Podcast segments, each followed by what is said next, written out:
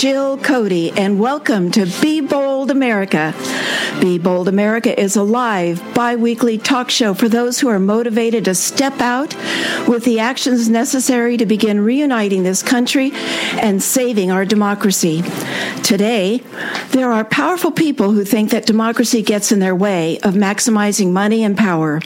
The authoritarian dictator, totalitarian despot desires to enforce strict obedience of, at the expense of personal freedom. This week, we saw one of the consequences of such an authoritarian force on the House Republicans when only four of them would vote for a resolution condemning the president's tweets as racist. When it was long understood that saying, if you're not happy here, you can leave, as a racially biased harassment, and the House Republicans know it. Yet only four out of 197 House Republicans exercised personal freedom to vote their conscience, and two of them are retiring.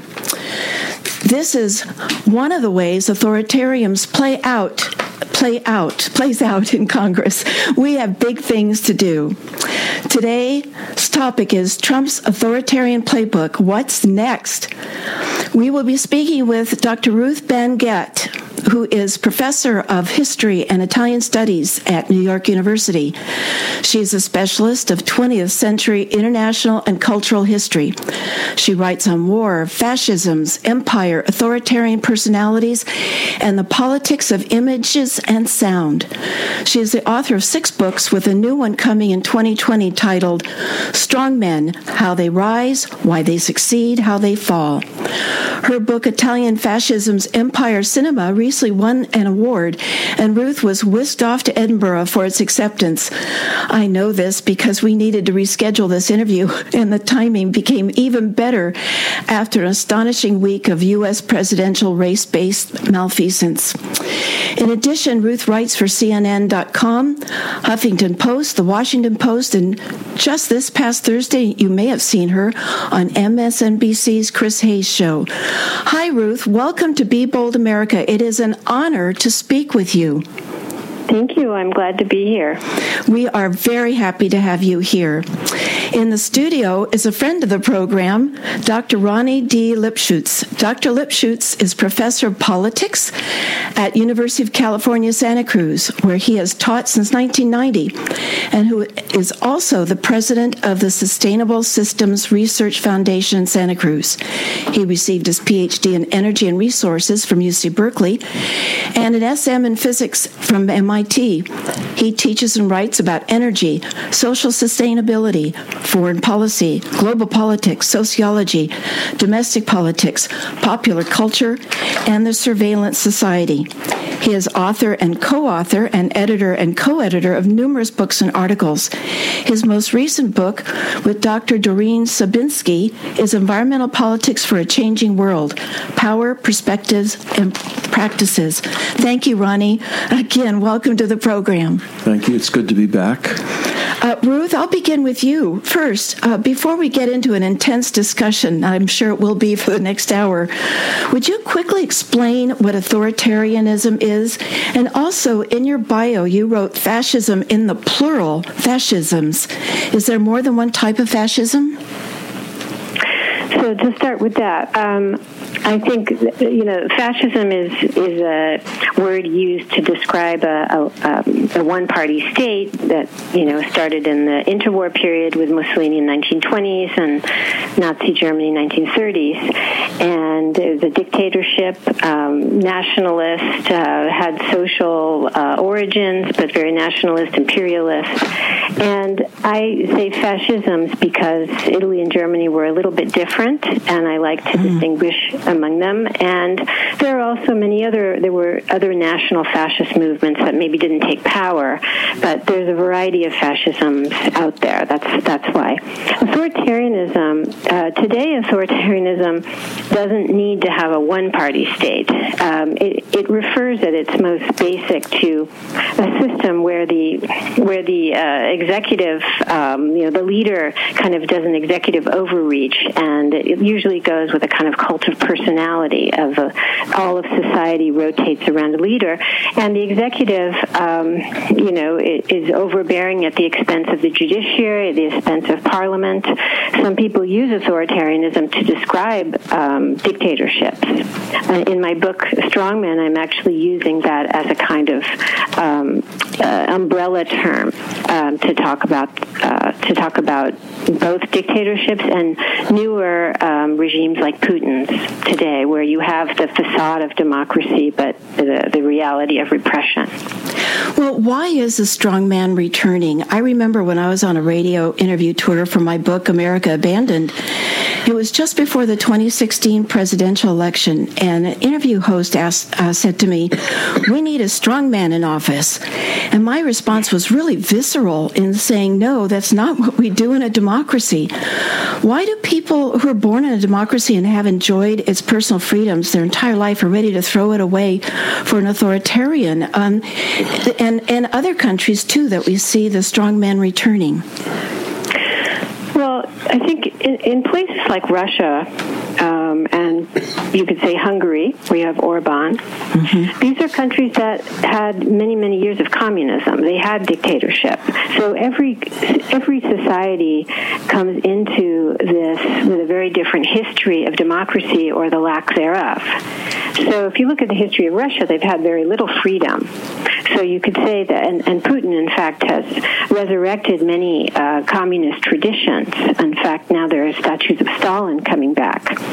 So it's more shocking to see it um, unfold or have a taste for it in a place like America, which had authoritarian traditions in the South where we did not have democracy. Uh, we had, you know, segregationism, but never on a national scale have there been so many people who think they want a strong leadership. Now, in reality, they, I, this upsets me very much because, you know, I receive since I started writing about Trump, I received the first mails I would receive were from people who fled regimes all over the world to come to America because it was a beacon of freedom, and and it's very sad that a lot of these Republicans you mentioned in your opening, they have no idea what they've never lived under a regime. They have no idea what it really means. Um, so it's more shocking when it occurs in places that had no um, national experience of repression. Dr. Lipschutz. I, you know, I, I, want to weigh in because I think there's a, a an existential issue here as well.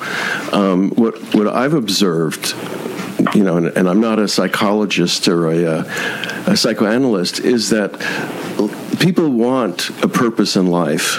You know, they want some kind of reason to get up in the morning. And institutions like churches, like religions, like ideologies give them that purpose, and it's a collective purpose as well. And uh, what we don't have, haven't really had in the United States since the end of the Cold War, is some kind of purpose. Um, and I don't know if you saw this morning, uh, yesterday in the New York Times, there's an article about Steve Bannon reviving the Committee on the Present Danger in its yeah. fourth its fourth iteration, and this time the great enemy is China, and the idea is to drum up a hysteria, which creates you know a national crusade. That's what the uh, purpose of the United States becomes, and and it seems to me that what Trump has has managed to do in his own somewhat incompetent way is to is to to play on that kind of desire. People want to have a purpose and they also want to know what they should do. Now this is not of course everyone, but this is a, a kind of a broad a broad phenomenon. And and those of us who are loyal to democracy uh, say, well, you know, the democracy in itself is the purpose, right? The the the back and forth is how we decide what the society is going to do. But there isn't this higher purpose. I mean, that's what Putin has basically brought to Russia, right? Is this kind of this sort of image of the, the R- Russian destiny. Um, yes, that's the national mission. Yeah, the national mission. but the other yeah. thing I wanted to point out was that I think that the Republican congressmen are scared. I can't say the word. I guess it's one of Carlin's seven, George Carlin's seven words. Um, that right. they're scared to death about the upcoming election right? That that they're triangulating between what they may or may not believe and what they're worried that their their voters want. So I don't think that the congressmen are necessarily, uh, you know, authoritarians at heart. They're just very much pursuing their own self-interests. Um, so, but but you know, the base, I would say, you know, there's something different going on there. Ruth. Yeah. What? So what Trump's been really. Um, very skilled at doing because a lot of these the successful strongmen are storytellers. They're very good mm-hmm. storytellers. They're yeah. good marketers. They see uh, a gap in the political marketplace and they go in there. Um, and they do it if they're the fascists did it and Berlusconi did it after the fall of communism and Trump did it. And one of the things that made Trump stand out to me immediately, um, you know, not in a good way. Um, I knew something uh, special was going on, is that he started talking about um, what I, negative emotions. He started talking about how humiliated Americans are abroad, how everybody's laughing at Americans, how the country was going down the tubes. It's you know full of rusted cities and crime, and this is a very different story than uh, liberal Democrats tell. Um, you know, they talk more about progress. Not that they don't diagnose problems, but this was a kind of apocalyptic scenario, and and he kept it up all the way to his acceptance speech, and then his inauguration speech was a total downer. He talked about tombstones, and people were like, "What is going on?" And I thought, "Uh oh, I know what's going on. this is what I've seen before. I've seen it with you know Mussolini. I've seen it with Hitler, and and what you do is it, you have to, in order to be the savior of the nation and to have the national mission and to be a charismatic leader, you have to say there is a crisis. And so you have to make things look as bad as possible, really going down the tubes. So then you come in and you're the savior. So, and and that is very appealing to people. And the other part of this is that you immediately um, identify someone they can hate and they can blame. So Trump fooled around for a while. It Was it going to be Muslims? And you had the Muslim travel ban, and now he settled more on immigrants. Um, and people, unfortunately, people want to have. This goes back to what you were saying.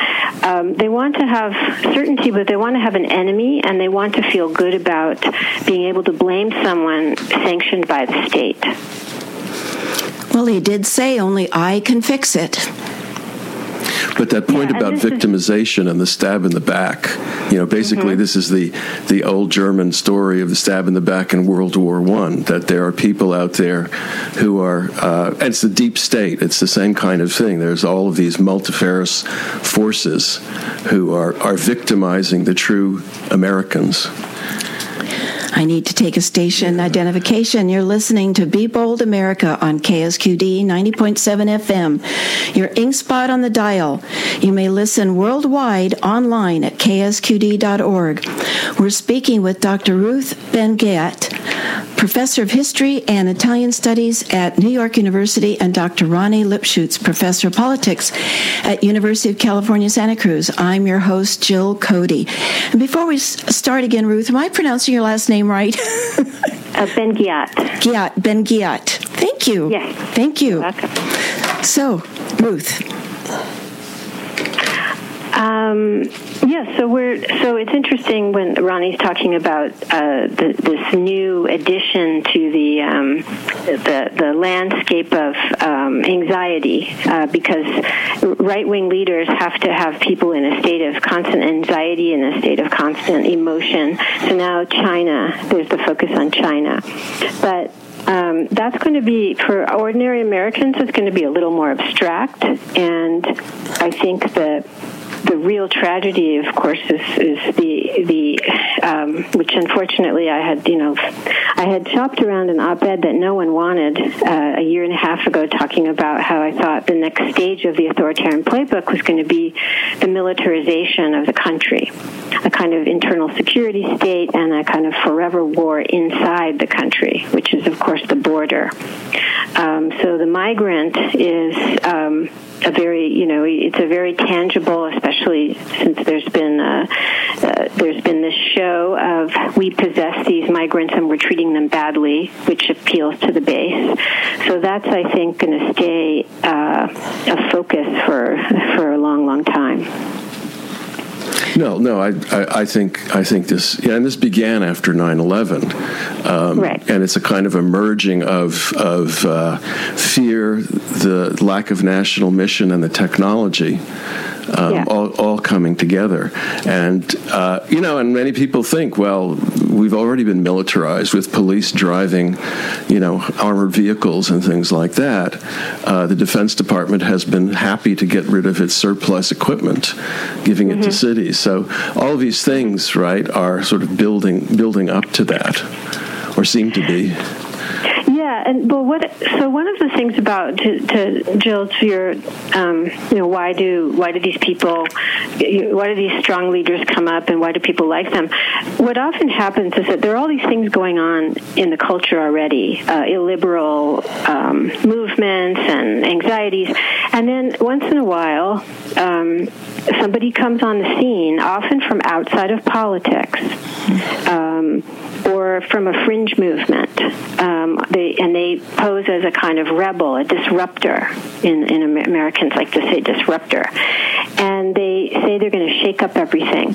And there are these very charismatic figures, very problematic figures, larger than life, and they end up coalescing around themselves all of these things, like Ronnie was saying, that are already going on, and they give form to them and they're very appealing to people. And one of the things that in my research for my book, which is going over 100 years, keeps recurring is that when you have the right person, they end up with these coalitions that are totally heterogeneous, like people who had nothing to do with one another. You have clergy and thugs, you have you know businessmen, and, and you have all kinds of people who are swept in uh, by these these strong leaders who also are complete BSers. I'm not going to say the word because that's the other rule, where they'll literally say they're they're professional liars, right? All of them, and they say one thing in the morning to one constituency and they say the opposite in the afternoon. And yet it doesn't harm them, and the lying doesn't harm them. Uh, and this is where their kind of their person, their, their cult of personality holds everything together. But what happens is when you've had all these illiberal um, trends already going on, they get hugely accelerated, and so militarization is one of them. Oh my! Well. Um, talking about the cult of personality, you know, Jim Comey said something that really grabbed me, which he said, um, you know, the former FBI director that Trump fired. Um, Jim Comey said, Trump eats your soul. And I thought about that, and it reminded me of something that I had researched a while ago, and that is the dark triad personality. Um, and the dark triad personality is narcissism, psychopathy, and Machiavellianism put together. Uh, and you know, and then just recently this week, I I heard uh, Stephen Colbert call Trump. He's like a creature of pure energy, and our horror only makes him stronger. and, and the and the dark triad personality to me is is when you talk about a cult of personality. I I think people see him as a narcissist, and that's true. But I think he's much worse than that when you start putting the psychopathy and the Machiavellian to it. Now I'm uh, obviously not a um, psychotherapist, but I can read and I can observe. And um, with narcissism, uh, we, we can see that, you know, that he believing that he's better than others and constantly fantasizing about power, success, and attractiveness and having disdain for inferior people and exaggerating achievements and being boastful. But a psychopath also is drawn to the limelight and uh, likes to be in positions of power, and they have, you know, grandiose estimation of themselves, and they constantly need for stimulation, and they're serial liars. so we've got that, but then you add the Machiavellian to it, which is the usage of fear and the frequently cunning and deceitful and, and cynical disregard of morality and And I'm wondering, uh, Ruth, just how many people in um, in history have really been that dark triad personality where you get that perfect storm of these three put together, and they make a very powerful authoritarian. What are your thoughts on that? They do, and um, well, thank God, not that many have gotten because it's not easy to commandeer a whole country and get to power.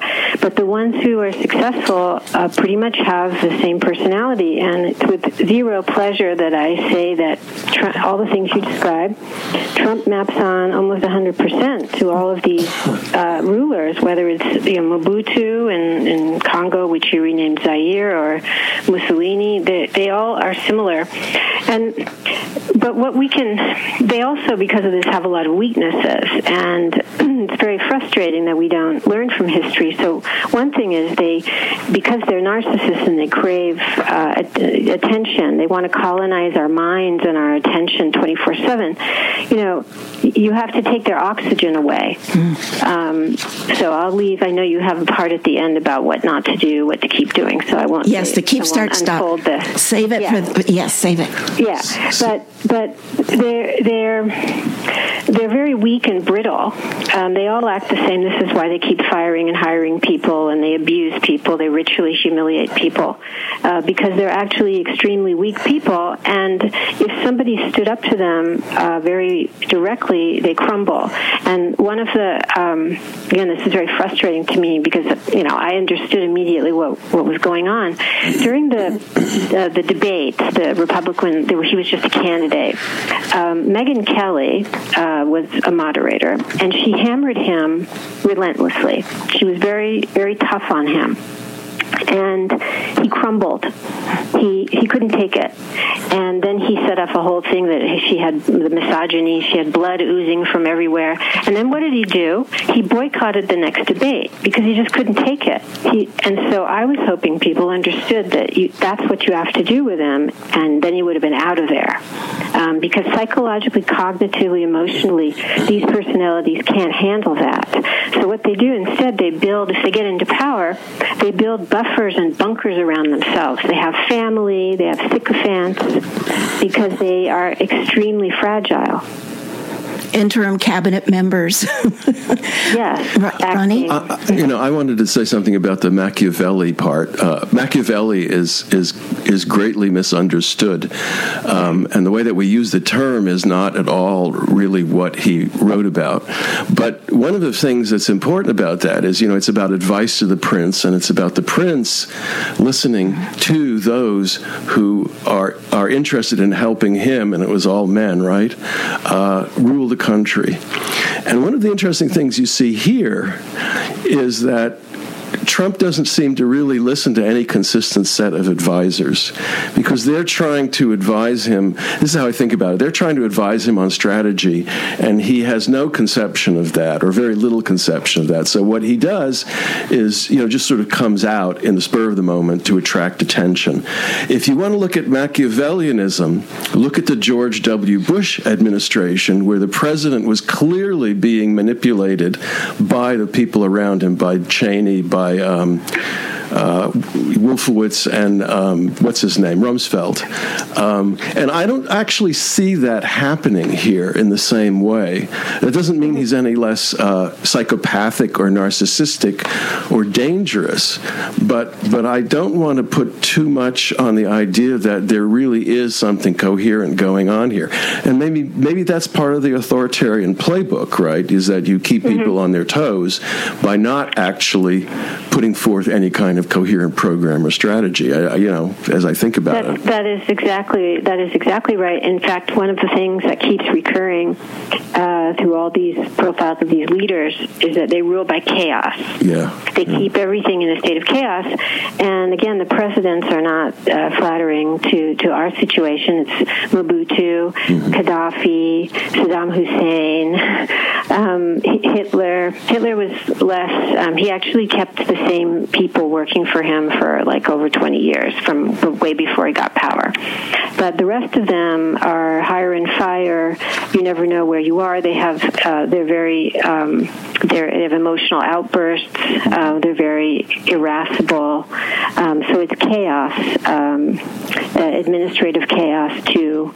Um, so that's I'm glad you raised that point because that's an important part of it. And and people there's a lot of psychological anxiety, and and uh, scholars of these other rulers say that one of the most devastating things because some of these people are in they're in power for decades is that you're on the edge all the time. You're living in uncertain with uncertainty, and we've already seen that. We got a taste of that right after the inauguration with the um, very chaotically implemented Muslim travel ban. Um, and and you know it's very difficult uh, for for so many reasons to have a ruler like that. Well, even his um, inaugural speech was American carnage. Um, yes. yes, and I would it be Machiavellian? I I see when he came in there was also the um, demonizing the FBI and the intelligence agencies, and now they're, you know, shutting down departments, or at least saying if you don't move in a couple of weeks, uh, you'll, you know, you'll be fired. And, and in the case of the USDA scientists, there's no building for them to move into in Kansas That's City, Missouri. Yeah, yeah, and actually, the it's not an untold story, but it's if somebody um, puts everything that's happened to the bureaucracy, which isn't a sexy subject, but it's very important. Um, it's devastating. It's absolutely devastating. There's certain certain um, agencies that we we hear more about, like the State Department, where thousands and thousands of people have left. Uh, or you, and there's also with the with authoritarians, they have different ways to get rid of people. They have uh, firing people, but they also have they make it a hostile workplace, and so people leave. Um, there's many ways to push people out, but what's happened to the bureaucracy is is staggering, actually. Um, and this is part of um, I, I, agree with Ron. I don't think that Trump himself has this grand strategy, but the people around him do. Um, Bannon had one quite um, very, very very detailed strategy. And right after the inauguration, I published a piece in CNN. Um, and I was happily surprised they published it because it said basically, "Are we having a coup?" um, meaning a slow mo coup, an administrative coup, a kind of you you you get rid of people over the long run. You have a circle of insiders. You're not touchable, and from that basis, you change you change the nation. Um, and some of that has come to pass if we look at what, things like what you just said. Um, and, and it's very difficult to govern that way. So he, he too is a governor through chaos. You are listening to Be Bold America on KSQD 90.7 FM. Many voices, one station. I'm your host, Jill Cody, and I have the honor to be speaking with Dr. Ruth Ben-Ghiat, professor of history and Italian studies at New York University, and Dr. Ronnie Lipschutz, professor of politics of University of California, Santa Cruz. And uh, also, re- a promo here um, tune in to KSQD Monday evening at 6 o'clock for Climate One, produced by the Commonwealth Club. Climate One is a forum for candid discussion among climate scientists, policymakers, activists, and concerned citizens with a focus on energy, the economy, and the environment. Climate One airs Monday evening at 6 p.m. right after Talk of the Bay here on KSQD 90.7 FM. And we're returning back to Ruth and Ronnie. Ruth, something else in your mind there that uh, I interrupted you with? No, no. Just one other thing about the lack of that both of you have mentioned in some way about their the amoral character of these people, and um, you know, it's it's it's very um, not it's not cheery, but these are really rulers, and I'm including Trump, who they they don't see any value in human life beyond what people can do for them, and Trump has manipulated and uh, use and discarded everyone in his entire life, practically. Uh, even his father, who, as we now know, um, you know, gave him something like I've forgotten the number, hundred million dollars. Uh, he's, you know, he he bailed him out every time. He just saved him over and over again. Trump tried to rewrite his father's will while the father was still alive to try and get all of his money. Um, he's really ruthless, and what it translates into as a as a leader is that they see people in the aggregate populations. This is why they're into white nationalism, into they're into demography and population politics, and they really uh, have no regard. If you're not in the correct category of citizens, uh, they have zero regard for you, and they want you to know it. So when Trump, one of the, it's a while ago now, but it's one of the defining moments of the early presidency, um, when he went to Puerto Rico and he he gave paper towels Remember that yes. image where he's giving paper towels? He's telling them, you know, again, it's not it's not sayable on air, but he's telling them what he thinks of them by giving them like a, a tiny band aid when they have, you know, an enormous disaster, and then also um, his lovely wife Melania, who wearing the jacket, uh, uh, a different tragedy to say, I really don't care, and they really don't care because these were people of color. Um, so they they have no moral code, and they have no people like them though for this. Their their supporters think they're very authentic because they're not um, engaging in social niceties. They're saying and doing exactly what they want to.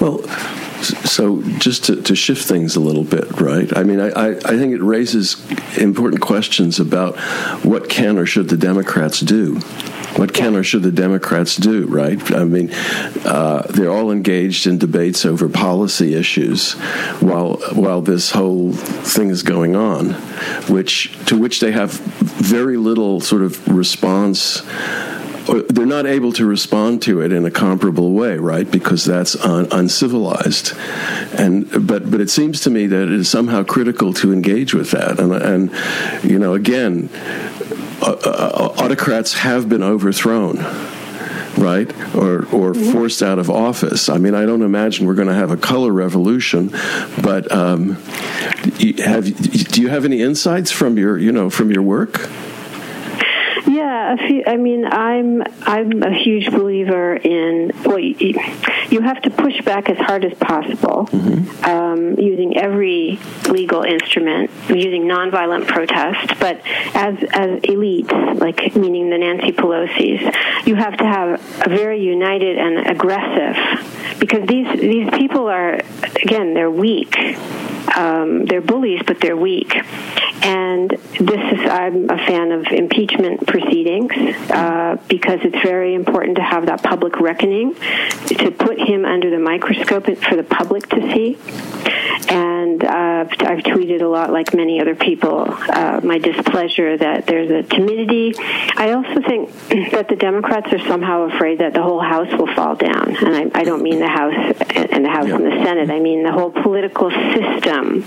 There's a kind of reluctance to be aggressive in that way, but it's history shows it's the absolute only way that these people they they don't respect anything but force. And I'm not saying force in a military way, but assertive assertive feedback. The other thing that's uh, been that's important is uh, nonviolent protest. And lately, I think people are very exhausted.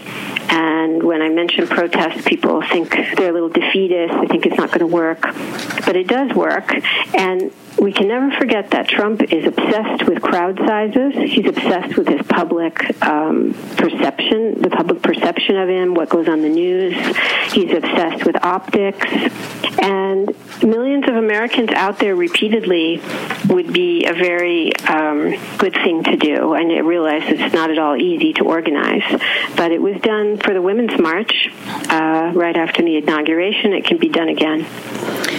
Well, and I have a subject to bring up, and this is an intense uh, conversation. And to make it more intense, I wanted to ask you your thoughts on uh, something else that I had read a while ago, which was the the ten stages of genocide. Um, going into a very dark place here, but but I think putting light on these things helps us understand, and and I completely agree with um, we need to have a more aggressive approach uh, with uh, the man who's in the Oval Office and and stand up to him. But I, I see when I was reviewing um, the 10 stages of genocide, bits and pieces of stages one through eight, um, nine and ten. So one is classification, uh, which is distinguishing people into us and them based on ethnicity, race, religion, and nationality and you know the refugees of the borders um, you know the sender back chance the zero tolerance policy talking about uh, bullets dipped in pig's blood. I mean we wouldn't do that of course so that must be that class those people.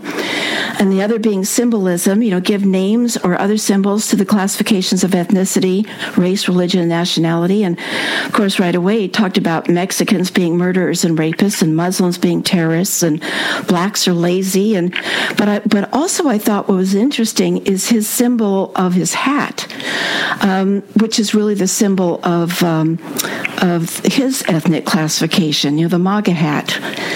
And then there's the discrimination. Um, a dominant group uses the law and custom and political power to deny the rights of others. You know, so he says if you're not happy here, you can leave, or reverses the long held and valued asylum laws that this country's had. And then four is dehumanization. Dehumanizing is when one group treats another group as second class citizens.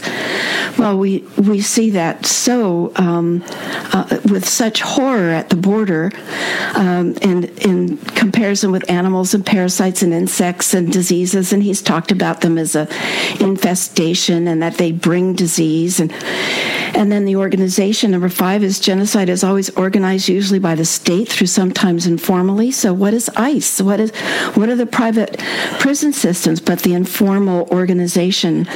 Um, you know, the Border Patrol Facebook group that basically said if they die, they die. Um, six is polarization and um, you know extremists drive groups apart. And i just i just feel like the gop has just been polarized out of society here by their silence. And then preparation um, you know national or perpetrator of group leaders plan the final solution. And just this week trump promoted an activist who called for the final solution on uh, muslims as a british political commentator katie hopkins. And then eight is persecution. Uh, you know, victims are identified and separated out of their by their ethnic and religious identity. And it it seems to me why why would um, they want the video of uh, Pence out there in front of the cages with the male refugees if they didn't want to show that they had been persecuted and dehumanized for their base? So um, nine and ten is extermination and denial, and we don't. I don't see. But what are your thoughts on that? Because um, this is. I don't know how else to raise this. That, that things are more serious than I think the general population or even our democratic leadership um, realize. Your thoughts, Ruth? Well, some of the classic um, genocides we know were done in during war um, or situations of military occupation, in which were also wars. I'm thinking about the fascist and the Nazi ones. There's certainly ones that are not like that, like Stalin's um, genocide uh, of uh, peasants and other, many others. Um, I think that uh, it's it's not clear at all what the it's a very large country, very complex country. It's not clear at all what the final outcome or goal is. Um, I, I have tweeted. I think that you know there could be a push to get rid of people from the nation for like to see what happens today with authoritarians. They because of social media and other things genocides are a little bit rarer. Uh, they're certainly not gone. You have Syria, etc. But um, they try and encourage people to leave or they lock people up, which is what China's doing. Uh, I don't know if those people are being exterminated. I don't don't think so. We don't have that much information about what's going on. They have a million or two million people locked up, the Muslims. but what is very clear is Trump has been very successful in creating an enemy. Um, and it's interesting, a lot of Americans already hated immigrants. Um, I myself grew up in California, and I had uh, two immigrant parents, and one was, uh, quote, acceptable from Scotland, uh, you know, green eyes, turned up nose, very pale. The other from the Middle East, dark, not acceptable. And I, there were numerous episodes, including going to Tijuana. I was from, from Southern California. You would go there, getting pulled over, interrogated.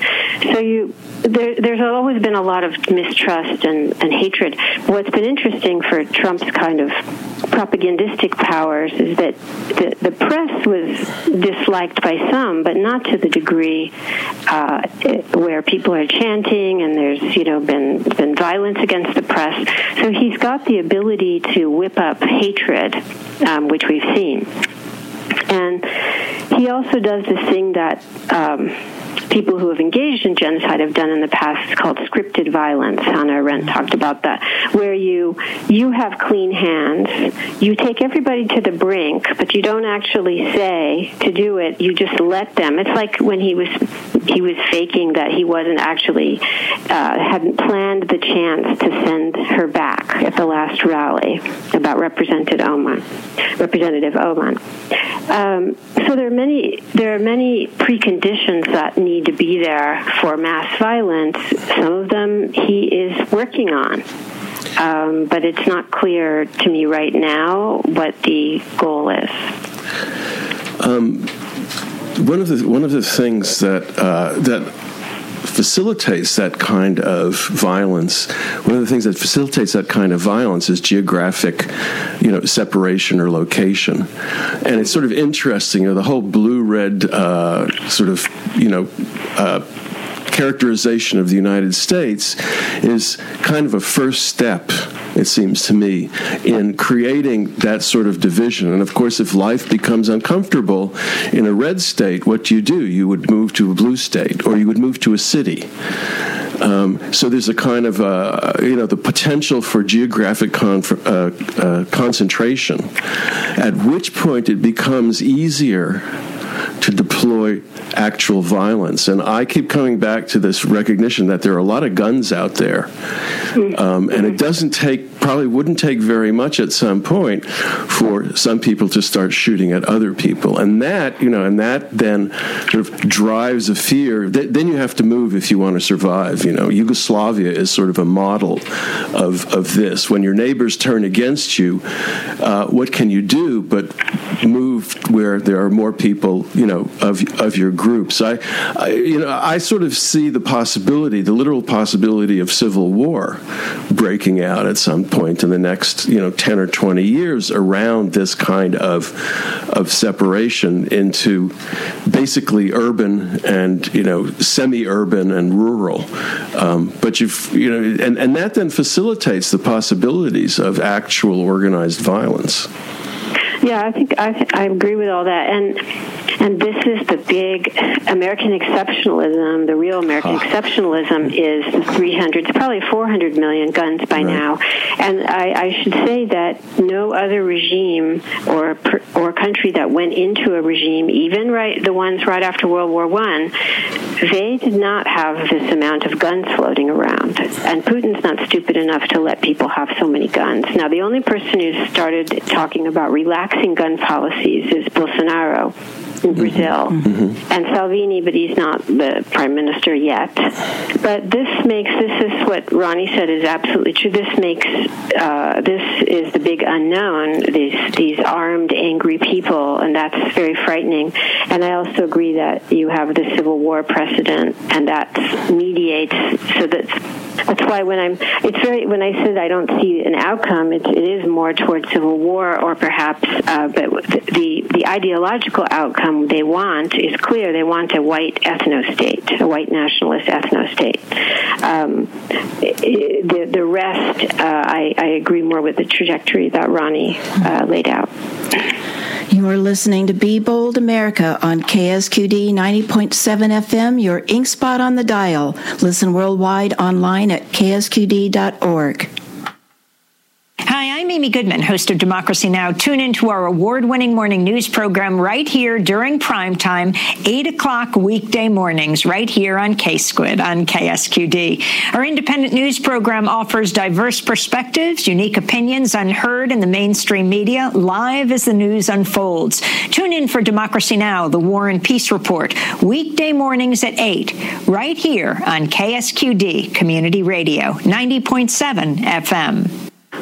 Also, after last week's program, we were discussing uh, bold solutions for a democracy in crisis with our guest, Johannes Epke, the legal counsel for American Promise. He gave us permission to post their handout, Seven Ways to Make History, in 15 minutes a week. And if you're interested on how to make history in 15 minutes a week, uh, visit jillcodyauthor.com and it's posted there as Be Bold Toolbox Strategy number six. Now, back to our guest, Dr. Ruth Ben-Ghiat, professor of history and Italian studies at New York University, and Dr. Ronnie Lipschutz, professor of politics at the University of California, Santa Cruz. So, Ruth, I did have a question, um, you know, just for you personally, because, you know, what is it like on you personally to know what you know and see what's playing out in this country? I, several years ago, I started writing my book, America Abandoned, The Secret Velvet Coup That Cost Us Our Democracy. And I could see things um, coming and, and watched our democracy start slipping away.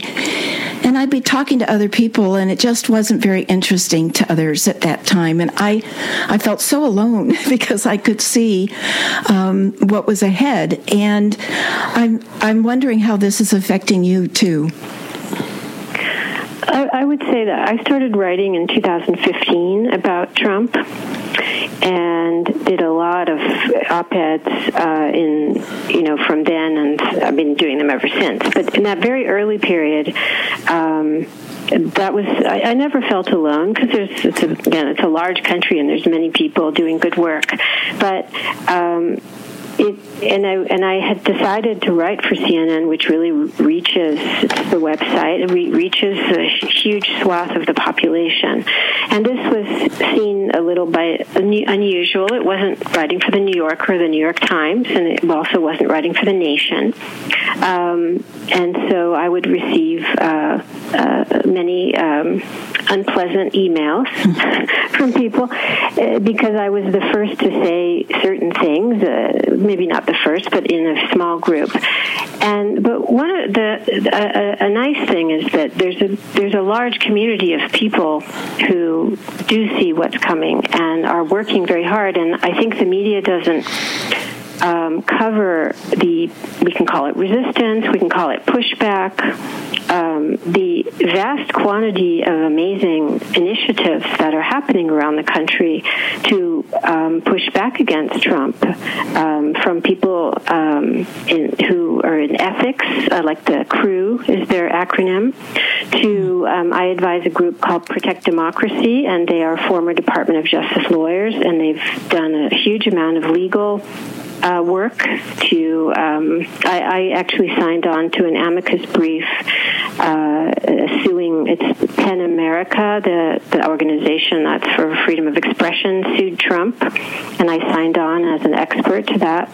There's there's a huge amount of um, activity that we don't hear about and that's a shame because that would um, be very um, uh, uplifting for many Americans who may feel a bit hopeless.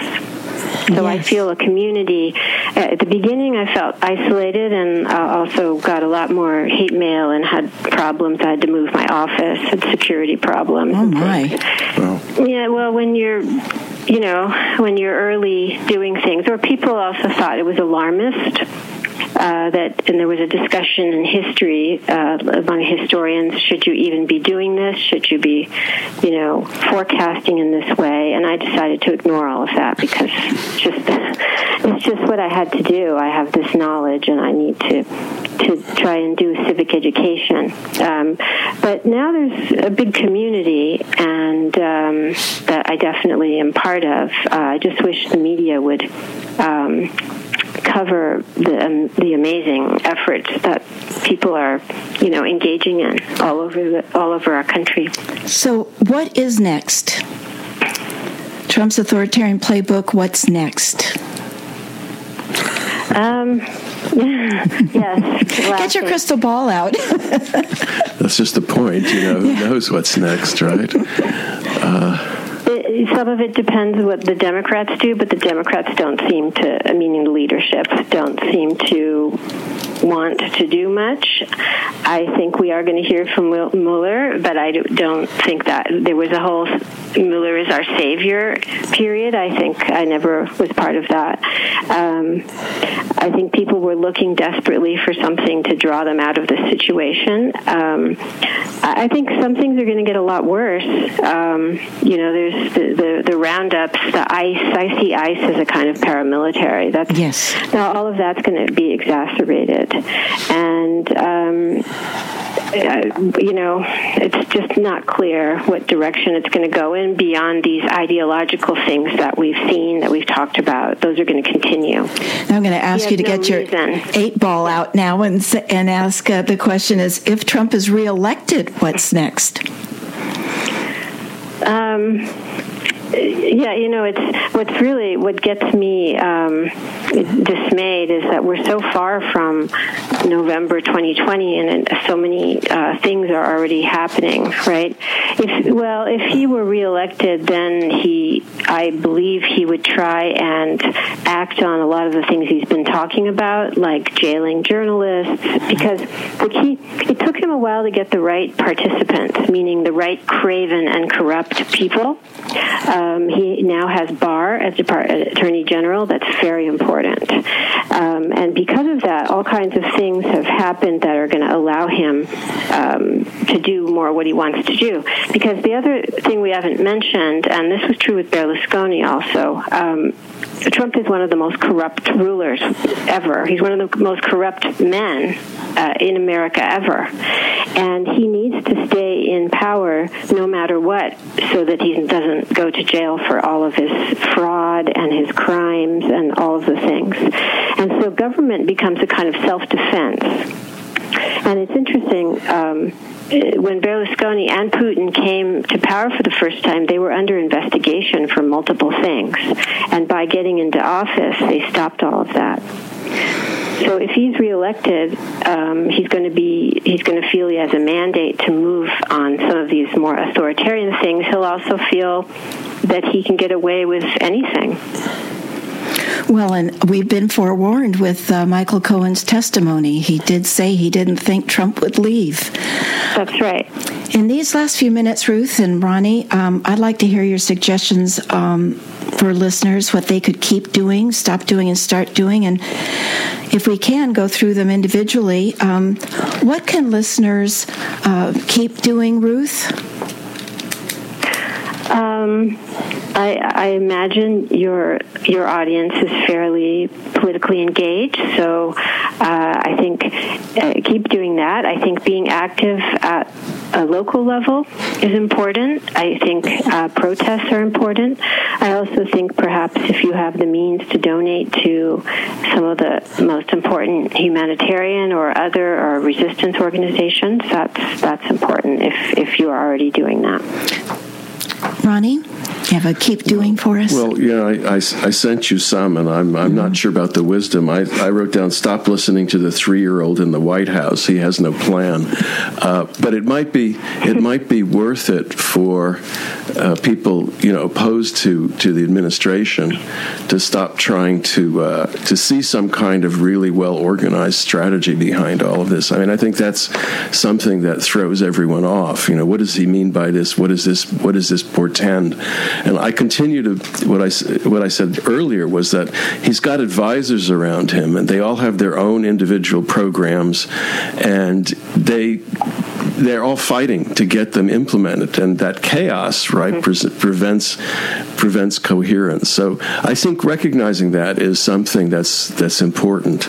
Um, I said, keep a critical mind about American politics on both ends, whether it's it's left or right. Never never accept anything that anyone says without, you know, thinking about it critically and, and looking into it.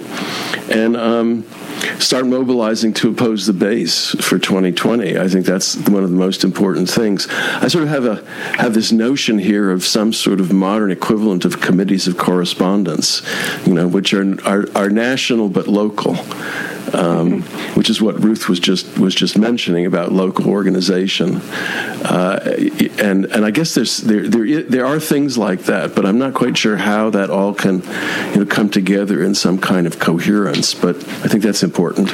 Ruth, do you excuse me? Do you have some stop doing and start doings for us?